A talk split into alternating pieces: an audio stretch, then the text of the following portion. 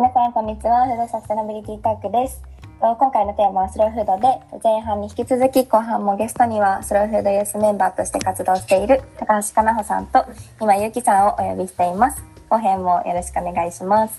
よろしくお願いします。します。後編ではこの4人が考える食に対してこうあってほしいと思う思いだったりとかあそういう話をしていきたいと思ってます。ゆうきさんとかなほさんは食小さい時から食にこう関心を持ちながら、えーまあ、その後スローフードをユースメンバーとして関わってた関わってるんですけどこう土台として一番大事にしていることというか思いっていうのは何を大事にしたいと思っているんですか？うーん。私の場合は実はちょっとずつ変わっていて、はいはいはい。今の、えっ、と、言葉で表現、私が今思ってる言葉で表現すると、うーん、人間らしくありたい。うーん。人間らしさが溢れる社会うんうんを、まあ、作っていきたいなって思っています。おーちなみにどういったところからですか、そうですね。うんと、最初は、その、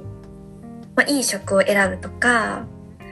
例えばそれがまあ地球のためとか、まあ、いろんな要素があって、まあ、こういうスローフードとか、そういう勇気のものを選ぶとかっていうのをしていたんですけど、うーん、なんか食を選ぶっていう、まあ、いい、なんていうんだろうな。よくその食べ何を食べてるかで、まあ、その人のことが分かるっていうこうあるじゃないですか「You are what you eat」みたいな。表現があると思うんですけどこう自然とこう本質的な食食べ物だったりとか私が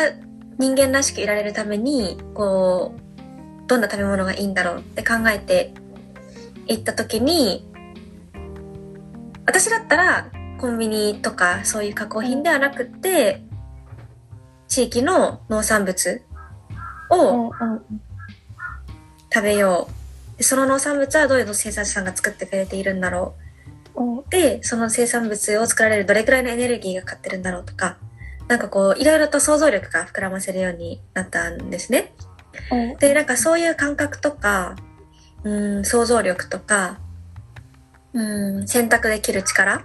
とかなんかそういうのってこう便利な世の中だからどうしてもこう失われがち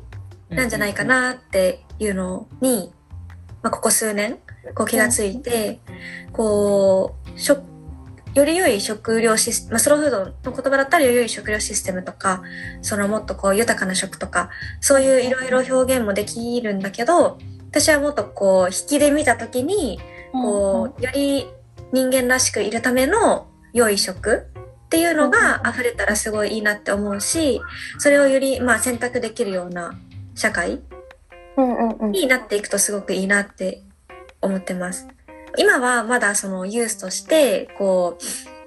小さい活動を続けているっていう状況なんですけど今後はまあそういう社会にもう少しこう大きく何かインパクトをインパクトはもたらさなくてもいいか。なんて言うんだろうな。こううーんこう何かぐっとこう変化を起こさせられるような波をいい波を立てられるようなことができる人になれたらなというふうに思ってます。いや素敵だしもうなってます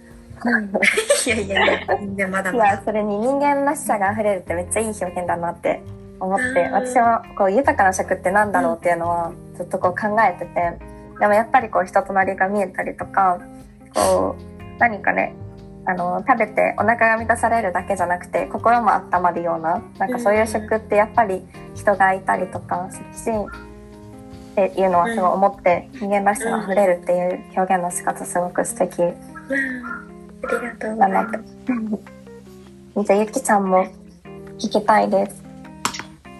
はい。なんだろう。私も多分だんだん、なんかカノンさんの話聞きながら、すごい似てるなとは思ってたのが、その入った当初は食そのものというか生産者を知りたいとか、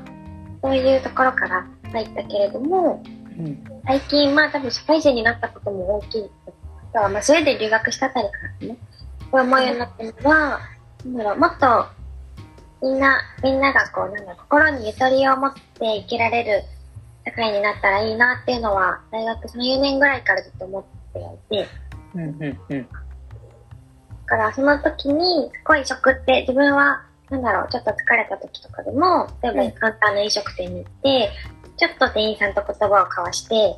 帰る。それだけで美味しいご飯を食べて帰るっていうだけで、なんかすごく心が温かくなって、なんか明日も頑張ろうって思えて、うんうで自分の心にちょっとゆとりができると、なんか人にも優しくできるし、うんうん。んでもそれが多分今わかんないけど、なんか日本、日本だけじゃないけど、やっぱ満員電車とか見てても心に余裕がないから、周りにも余裕がないことをしちゃって、それがこうどんどん伝播してってみんなイライラしちゃうみたいな。なんかそういうのがすごいあるなと思ってて、食っていう切り口で、なんかこうちょっとでも心にゆとりを持ってもらえるような、なんかきっかけを作れたらいいなっていうのを思っている。うんうんうん。いや、私も、たいなとかフラフード、うんうん。フラフードに関わるとめちゃくちゃゆとりを持てる。で食事をする、なんか食事をこう大切にする人たちが集まってきたりとか、ここの4人もだし、こう楽しもうとするし、うん。こう食事を一緒にすることですごく癒されてうん。ました、私も。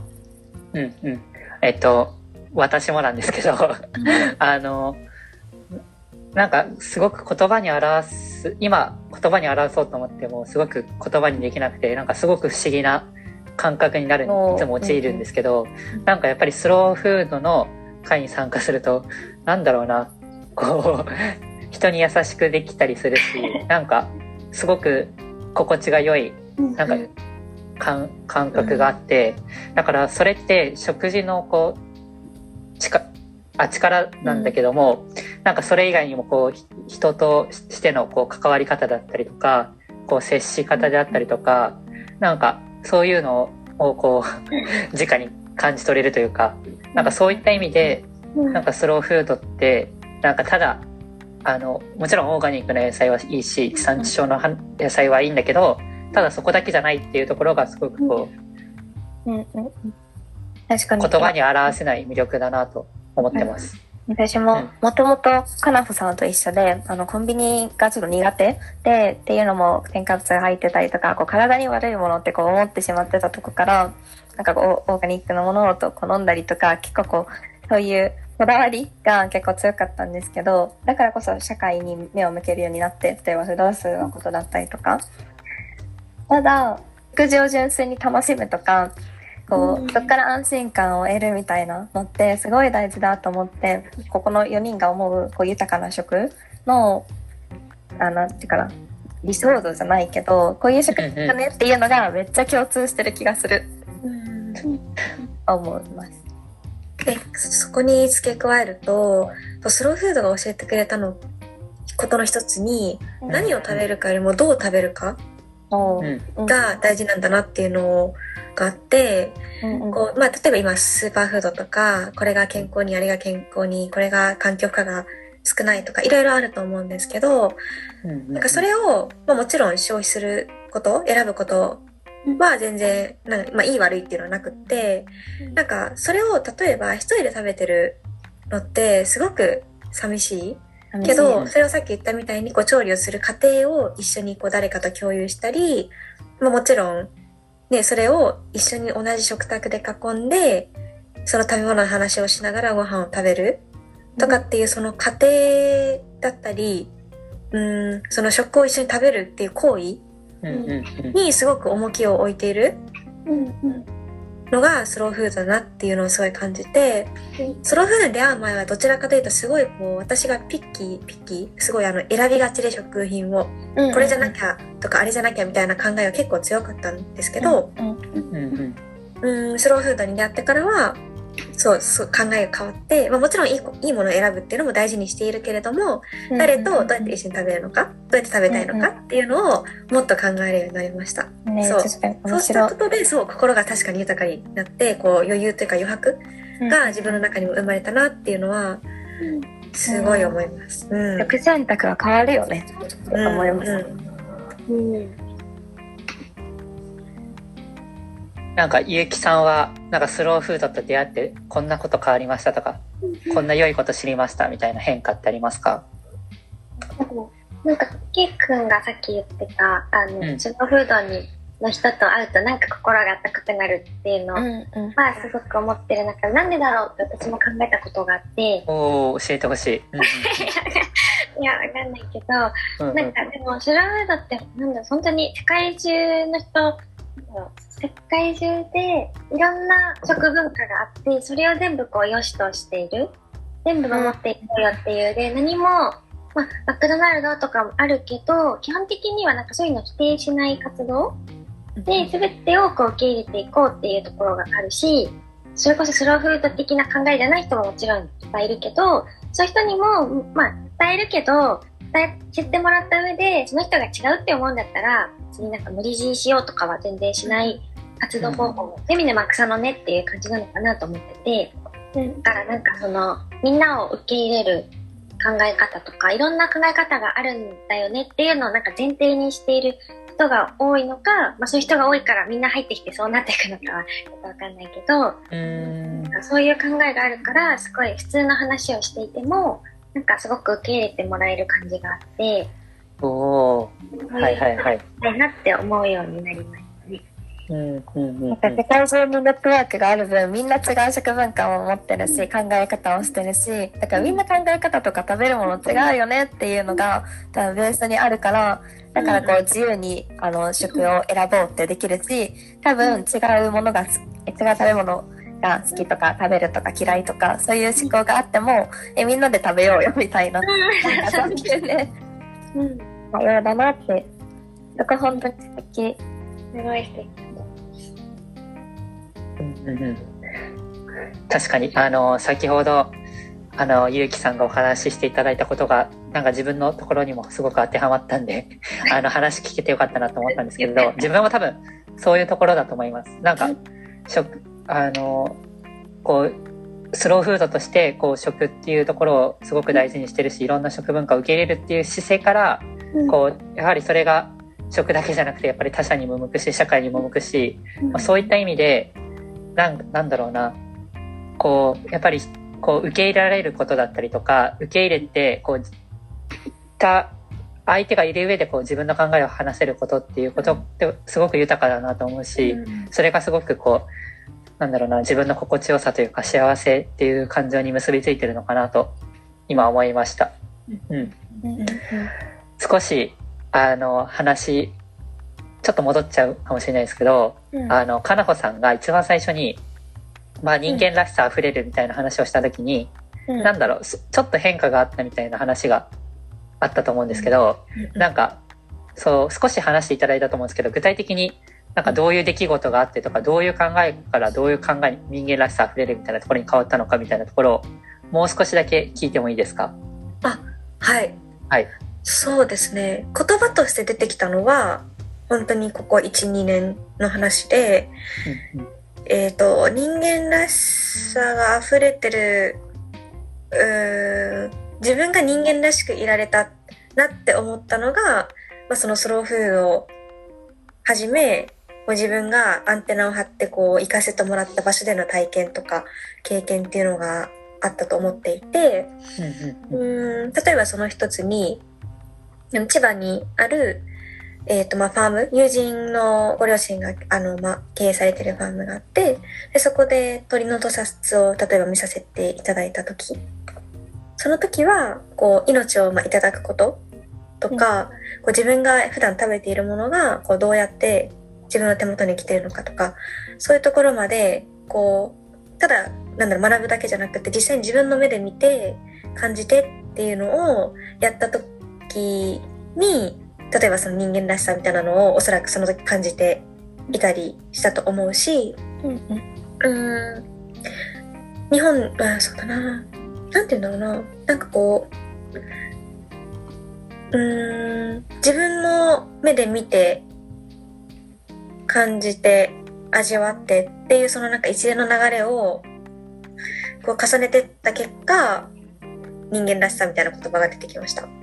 うんうんうんちょっとまだ抽象的かな。うん。いろんな畑行ったりとか料理をうん誰かとしたりとか、でそれを日本だけじゃなくて世界でもいろんな人たちとこう一緒に食を囲んでお話ししてそれからディスカッションとかもしてとか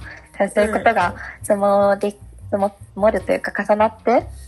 多分カラホのなカラホさんの中での人間らしさっていうのがこう作られてうんいったんじゃないかなってうんうん。うんもう人間確からに関してはまだね、うん。あの言葉に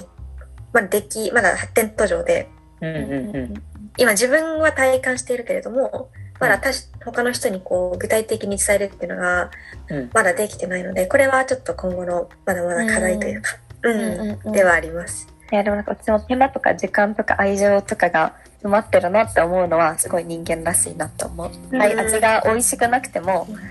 あの、あ、これ食べたらなんかもう愛されてる気がするみたいな。のとか、うんなん。かそういうのってすごい人間らしいなと思う。うん。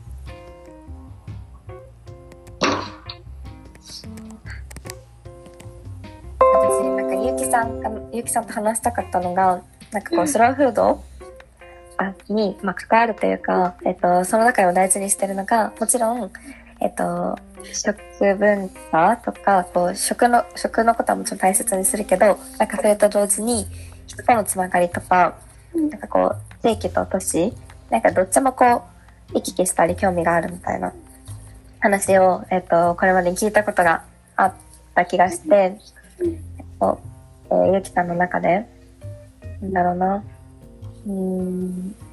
大事にしてることじゃないけどなんかこうどういう考えとか思いを持ってるのかなっていうのはなんかもうちょっと聞いてみたかったです。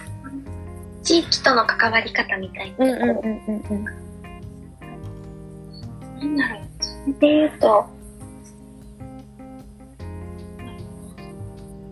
なんか、あ、でも地域が本当に求めていることってなんだろうに耳を傾けなきゃいけないなっていうのは、活動を通してすごい思ったことはあって、なんだろう。ちょっとスローフード直接じゃないけれども、その、ちょっと地方の食材を使わせてもらって、こう飲食店で出すみたいになった時とかも、やっぱりなんだろう。こっち側の都合を押し付けてしまいがちなところってどうしてもあると思ってて、例えばなんかこの食材はすごい美味しいから、もっと東京に出した方が、出したら絶対うまくいくと思いますとか、なんかいろいろ、なんだろうな。こっち、あんまり相手のことを知らないまま、その食材のこと、美味しさだけをこう知って、もっとなんかこう広めていこうみたいにしようとしても、なんかなかなかやっぱりうまくいかなくて、うんこう本当に何度も何度もその地域に通って、その作ってる人だったり、まあ、その配達してくれる人含めて、なんかいろんな人と話して、なんか思いを知っていかないと、なんだろう。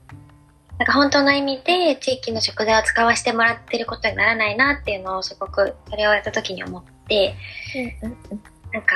なんか食材を使わせてもらう時に、えーなんだろう、なんかうまく答えがまとまらないけど、うんうんうんなんか、うんやっぱり、なんだろうな、使わせてもらう以上は、その地域に本当に入り込まないと、ここの食材を使ってますとか、使わせてもらえないなっていうのをすごい思ったことを今思い出しながら。うんうんうんなんかそうね。なんか全員がさ野菜を作ってで料理してとか、まあ、運ぶ段階もあるし、もちろん食べる人もいるしでも、うん。なんていうんかなうーんなんかこう全部をさやっぱ私たちは知りたいし、うんその現場を見たいとも思うし、でもそうなるとやっぱこう違う人のお家というか畑に庭に入るみたいなのって、うん。結構こう、ね、あの、難しい部分、難しいというかね、なんていうのかな。うーん。なんか、もどかしさを感じる。もどかしさうんある。ね。ね。うん。でもそこを超えられたら、うんあ。の、みんながこう理解し合えたりとか、まあ今今最初、あ、ごめんごめん、ゆきさんも最初言ってたけど、こう、っていうかな、みんなのことを受け入れるみたいな、なんかそういう姿勢を持てるようになるんじゃないかなって、うん。話を聞いてて思いました。うん。その通りだなって思います。はい。じゃあ、そろそろ、あの、まだまだ話し足りないこともあると思うんですけど、そろそろ、はい。あの、時間が近づいてまいりましたので、この辺りで、あの、トークの方は終了させていただければと思ってます。はい。あの、私がこの、その4人と話していて、あの、やっぱり、やっぱり心地が良かったし、やっぱりそれっていうのは受け入れる姿勢だったりとか自由にこう認めてくれるからこそ話せるところかなっていうところであったりとか。まああとはあのかなほさんの人間らしさをこうどういう表現していくかみたいなところをやっぱり自分もすごくそこが一番自分も最近ホットなワードで自分は自由とかそれを愛とかがすごく関わってくるなって思ってるんですけどそのあたりがすごく今後も関心があるんで今後も関わっていきたいなって改めて思いました。はい。じゃあ春菜さん。はい。そうですね。より良い豊かな食をね、この間4人でお鍋したんですけど、めっちゃ楽しかったです。ん。ああいう時間が大事。そう。そうですね。なんか理想の食卓で言うと自分の好きな人たちと美味しい食事を囲むことかなと思いますね。いい。うん。はい。この4人で、はい、もっといい豊かな食を作っていくというか、増やして、そういう機会を増やしていきましょう。どんどんアップデートしていくのが面白いですよね。このスローフ、まあ、この4人というか、食の考え方とかって。うんうんうん。ね、日々変わるしね、私たちの考えも、はい、思う状況も。ですね。うんでまあ、これからもこの4人で面白いことは続けていくと思うので、ぜひ皆さんも期待をしてください。ということで、今日は、はい、スローフードのユースメンバーとして活動する、川かなほさんとゆきさんをお迎えしました。ありがとうございました。ありがとうございます。ありがとうございました。